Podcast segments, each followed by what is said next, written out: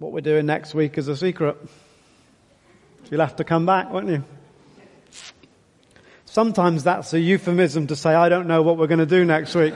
Uh, but this time it actually isn't. So, uh, a new series that will take us in through Easter and, uh, uh and on beyond towards uh, Ascension and Pentecost and all of that jazz. I want to help us this morning to put the joy and the thanksgiving back into giving, if indeed it has fallen out of our giving or we've lost the focus of it some way, somehow. it's probably not that our giving, and when I talk about giving this morning, I'm not talking um, about money, I'm talking about all our giving, which obviously does include money, but just our, our giving, uh, the generosity of our lives.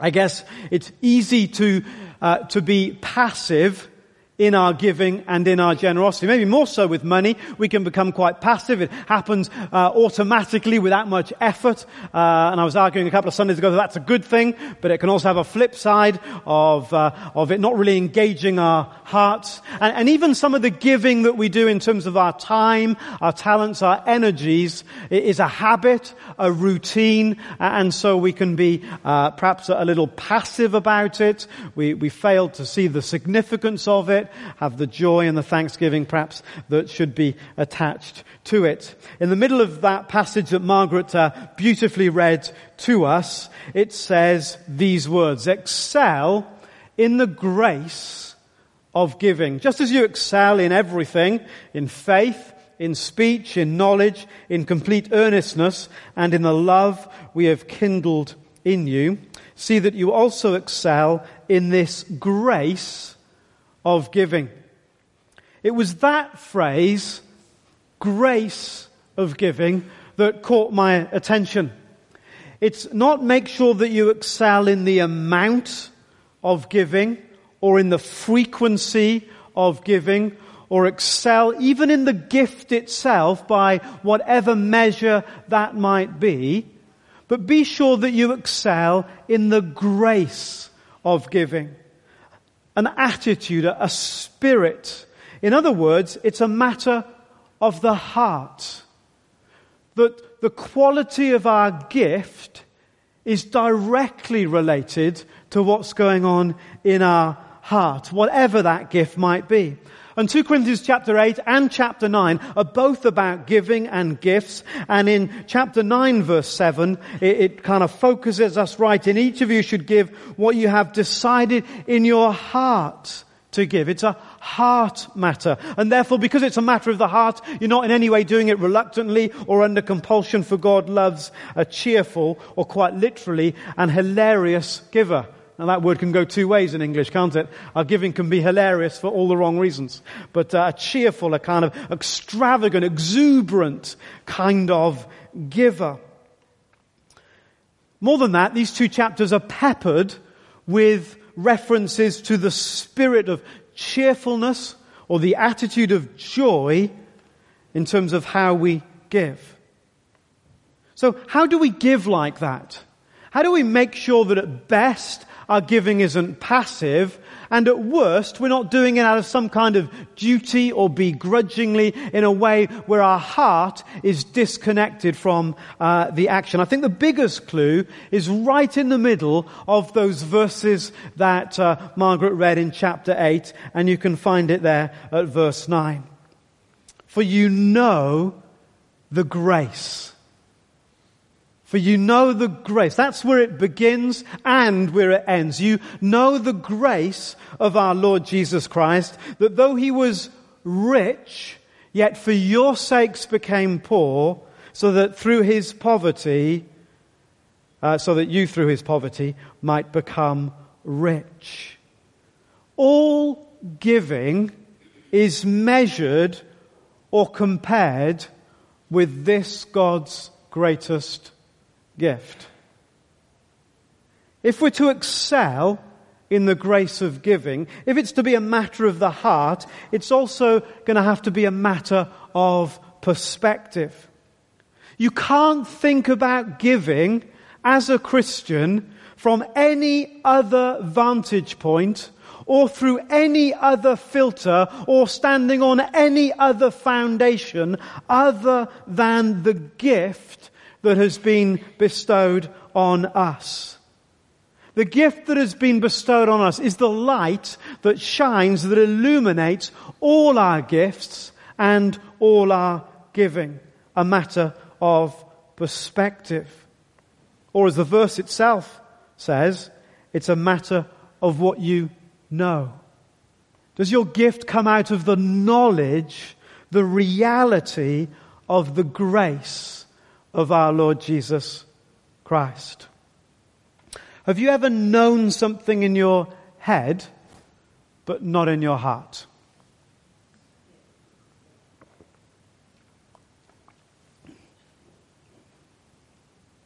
The knows, K-N-O-W, of the Bible have a knowing about them. They're rich.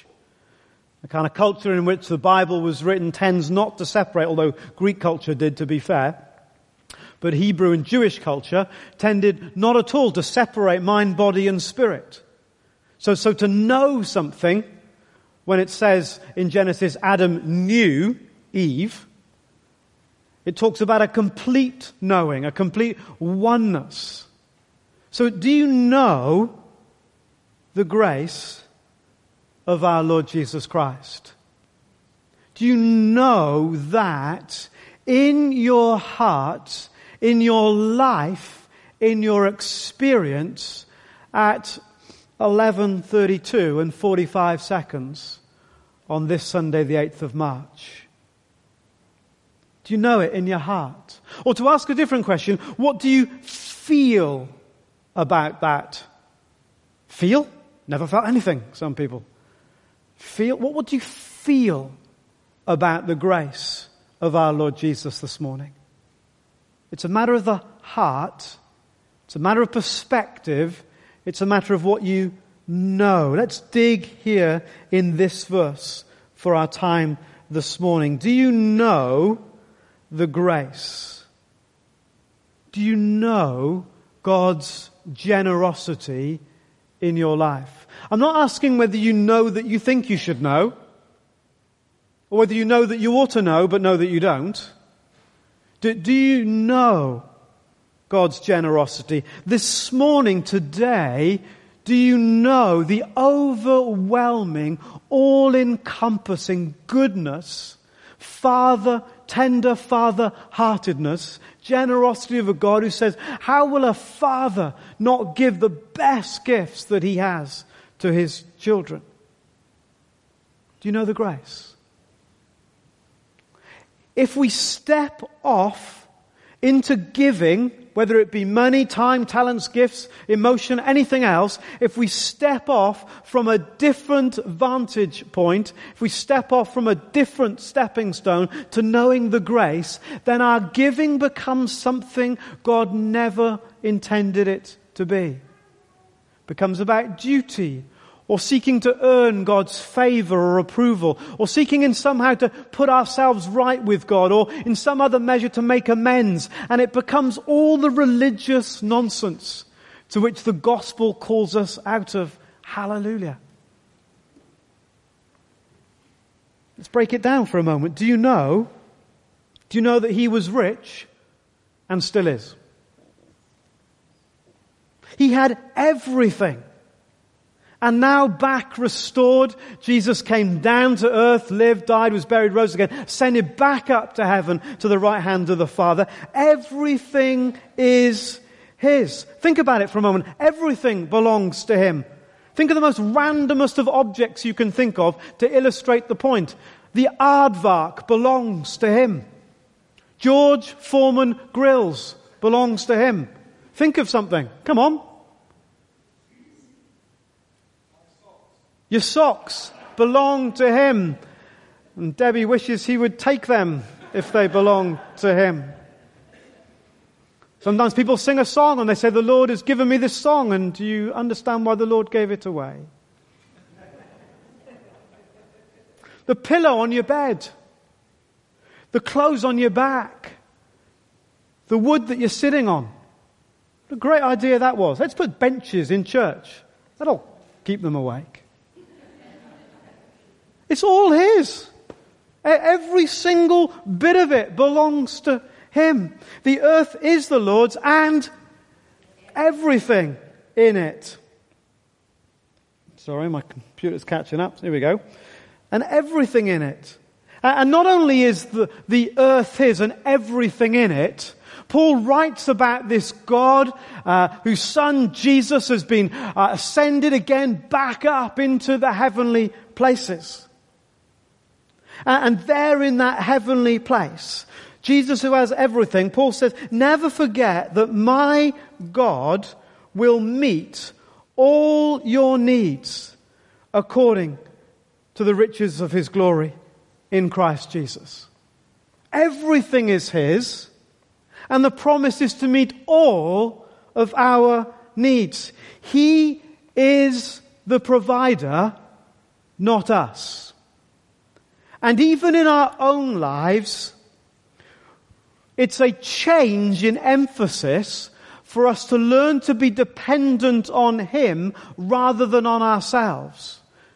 Generally, we've been taught implicitly and perhaps explicitly that we have to look after ourselves because no one else will. So we inhabit a culture that reinforces that I am the provider of my own needs. That's not true. God is the one who provides. He is the one ultimately in whom I must learn to trust. Otherwise, I end up learning to trust in my own provision. That takes me round a vicious circle of never being sure I've got enough to trust in my own provision. If I had a little bit more, I'd feel more satisfied and more secure. And when I have a little bit more, well, if I have a little bit more again, I'll feel more satisfied and secure. So I go around that loop a second time, a third time, a fourth time, a fifth time, all the way. And you get to the top of the ladder and realize that there's nothing there. And that every stage up the ladder, you, you live with the same level of, of insecurity. The reason we're insecure is that we think it depends on us, and it doesn't. And nowhere in the scriptures in that sense, does it say that it should? That's not in any way to take away our sense of responsibility. He will supply all of our needs, and He is rich. He is rich. I have no need, says God, of a bull from your stall or of goats from your pens. It's clearly language locked in a particular culture, isn't it? Unless you've got bulls and pens. For every animal of the forest is mine, and the cattle on a thousand hills is mine. It's a bit like God saying, yeah, I own all the oil. All the stuff that makes money, all the things that gives people power. You know all that oil? Hey, that's mine. Never forget that's mine.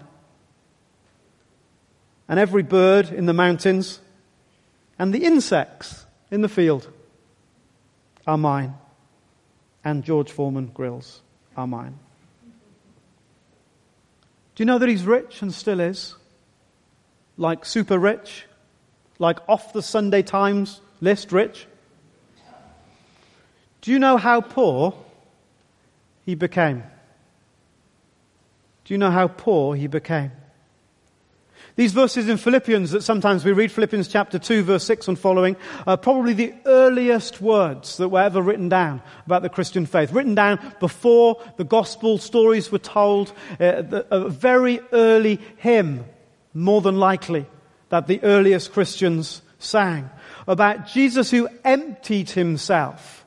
The ESV uses that word that uh, uh, Wesley uses in his hymn, and can it be? Emptied himself of all but love. A shrinking down. Do you know how poor he became? Not, not that he became a man, although that's bad enough. Not, not even really that it was a stable, or that he only had one robe, that he never owned a home, never really had a place that he could call his own. And those are good things to reflect upon, I think, from time to time.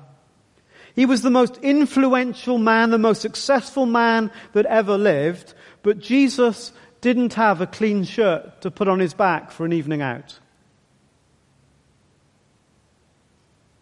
Didn't have one. And it awakens in us the reality of what we need to be influential and to live a significant life and to be successful. But that's not the real poverty. If we go on to look, he humbled himself further, even to the point of death, death on a cross. The poverty of which this earliest hymn would speak about is that Jesus himself would die the death not only of a common criminal, but die the death that has been undisputedly the most agonizing, the most depraved kind of execution that human beings have ever invented. It was so grotesque that even the Romans themselves outlawed it uh, a few centuries after Jesus himself was crucified. You died from asphyxiation. And sometimes the naked bodies of men hanging on crosses would hang for days. Often at eye level so that they would be able to look into the eyes of those that would taunt them and accuse them. They would lift themselves up where they were pinned in the most sensitive parts of their body in order to get a gasp of air and then their bodies would slump again. And sometimes naked they would hang for days. All they could do against their tormentors would be to uh, scream out. The air would be black and blue, as some early crucifixions are described. Human excrement all over the floor. And sometimes naked men would hang there for days. That's the poverty to which he came. That's the place to which Jesus himself entered. And yet, there's something more. Something more than what Isaiah describes as Jesus facing that scourging and that crucifixion that meant he was so disfigured, you could barely recognize that he was a man. The Bible talks about something else going on. A, a richer, if this not be a mix of metaphors, a richer, deeper poverty. A poorer poverty, perhaps is a better way of expressing it. So much more than the crucifixion, the Bible teaches us that Jesus would carry the weight, the judgments, the, the punishments, the pain, the, the consequences, the fruit of this world's, our wickedness. So much more that we would be able to read, He became sin for us. Only after hanging for six hours in the darkness in that agony with the weight of the world wrapped around him. Every lie, every lust, every cheat, every adultery, every greed, every wrong word, bad word, hurtful word. In those moments, in addition to the physical, it's all Jesus can feel now and he's terribly alone. And he cries out in the darkness, My God, my God, why have you forsaken me?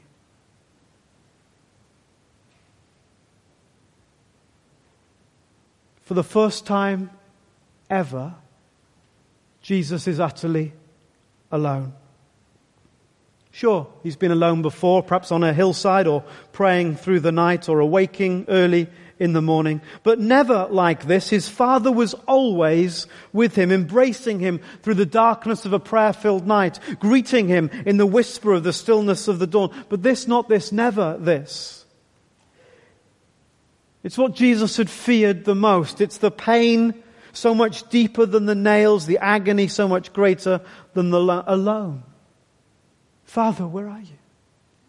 Where, where are, who, who am I? I? I've lost all my identity. I've lost all my bearings. I've lost all the sense of who I am. Without you, I am nothing. Who am I? Where am I? The despair.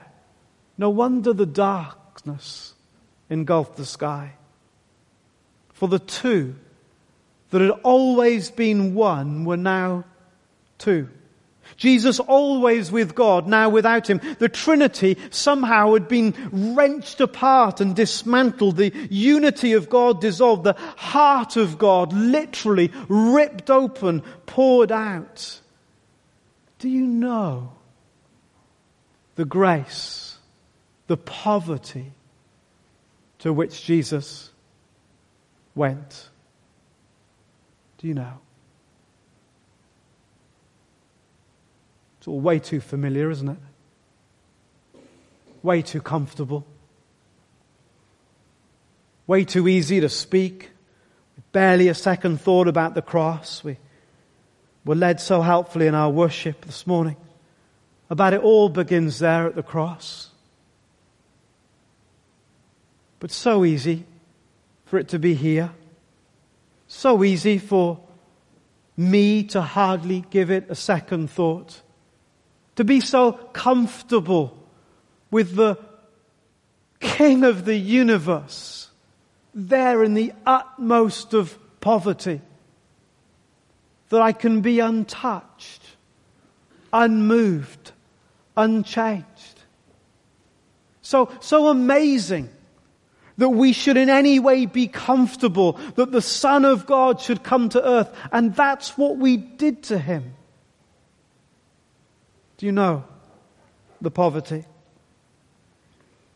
And do you know how rich you are? Do you know how rich you are? Do you know really how rich you are? But everything that Jesus lost in those moments has been given to you and to me in Jesus Christ. That the relationship that he lost has been restored to us. That the identity that he lost has been given to us. The Son of God became the Son of Man that sons of men might become sons of God. The punishment that he experienced has been lifted from me. He became guilty that I might never be. Do you know how rich you are? Jesus told a story to try and help people understand how rich they'd become. Uh, and he said, it's like this. It's, imagine if you found, if you found it. You found what you have now got. You found the hidden treasure, the pearl of greatest price. The trouble is, it's buried in the middle of a field. And that field doesn't belong to you. What will you do? Jesus says, well, this is what you will do. You will sell all that you have, if that's what it takes, in order to buy the field, knowing that in that field there is everything you absolutely need. The kingdom of heaven is like treasure hidden in a field. When a man found it, he hid it again. And then in his joy, went and sold all he had. Now that's an oxymoron in Western culture. With joy, he sold all that he had. Because of what he found. Something that you would trade for everything has been given to you and to me. Something that if we have it, it does not matter if we have nothing else on earth. Because we have this one thing. Namely, to be a child, a son, or a daughter of the living God. Behold what extravagant love, 1 John 3 verse 1 or 2, the Father has lavished, poured out, saturated us with, that we should be called children of God, and that is what we are. So, if I have Him, and he has everything. And if he has given everything for me, that I might have everything that I will ever need, and if what I've now got is worth giving everything I have away for, then giving's a piece of cake, isn't it? It's just, it's just mucking about with a couple of, compared to the whole thing.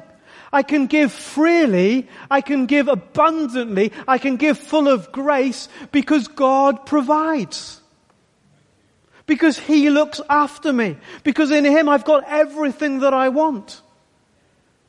And all that I need. Giving becomes a delight, a, a pleasure, a freedom, a grace, abundant, generous. And it's the one thing that the Bible says, come on, test me, God says. See if this isn't true. See that if you'll learn to, to give generously, open-heartedly, see that, that I will not show you that you are more blessed than you might ever imagine. See if I will not show you that the, all the storehouses of your life will be full because I am the doorkeeper of those storehouses. Test me. Dare we? Dare we test him? So giving becomes a joy because it celebrates all that God has done for us. We give freely of our time, our emotion, our energy. We give full of thankfulness because we know when it all comes down to it, God will provide for all I need anyway. When someone says, Can I borrow that? Your first thought is, I might need it. Your second thought is, ah, but it's mine. Neither of those things are true, are they? Really? If God will provide all you need, you might not need it, and it's not yours anyway. The lawnmower, that belongs to God. Whatever. It's all His. And so as we saturate ourselves in the grace, so our giving becomes everything that it can be. It's not about the amount, it's about the heart. As I saturate myself in, in all that God is, all that He's given me, all that my life is in Him, so my heart towards this whole thing changes. So grace wells up in me. And suddenly when someone says, do you excel in the grace of giving? You go, well, I'm not sure I excel yet, but I get what you're on about. I get how I can live with extravagant and abundant grace because I've experienced that grace in measure beyond my wildest dreams. And so the boy gave his loaves and his fish. How did he give them? Bet he was a bit annoyed, to be honest. I'm the only one out of all you lot that brought their lunch. It's mine. Fair play? You might have given half of it away if you're feeling really generous. It's an amazing story. Not just because of what the boy did, but because of what God did in response. The widow who, who pops in, how much did she give? Mite. And, and what was that compared to what she had? Everything that she had. She mad? What's the matter with the woman? Or has she discovered something that is so counter our culture and so amazingly beautiful that Jesus would say, in the midst of all the church gathering around, that's it. That's it. That's the gospel. That's the grace. That's the person that's got it. Because it's all mine.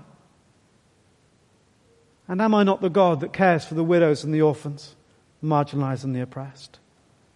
So, very simply, how generous are you today? How generous?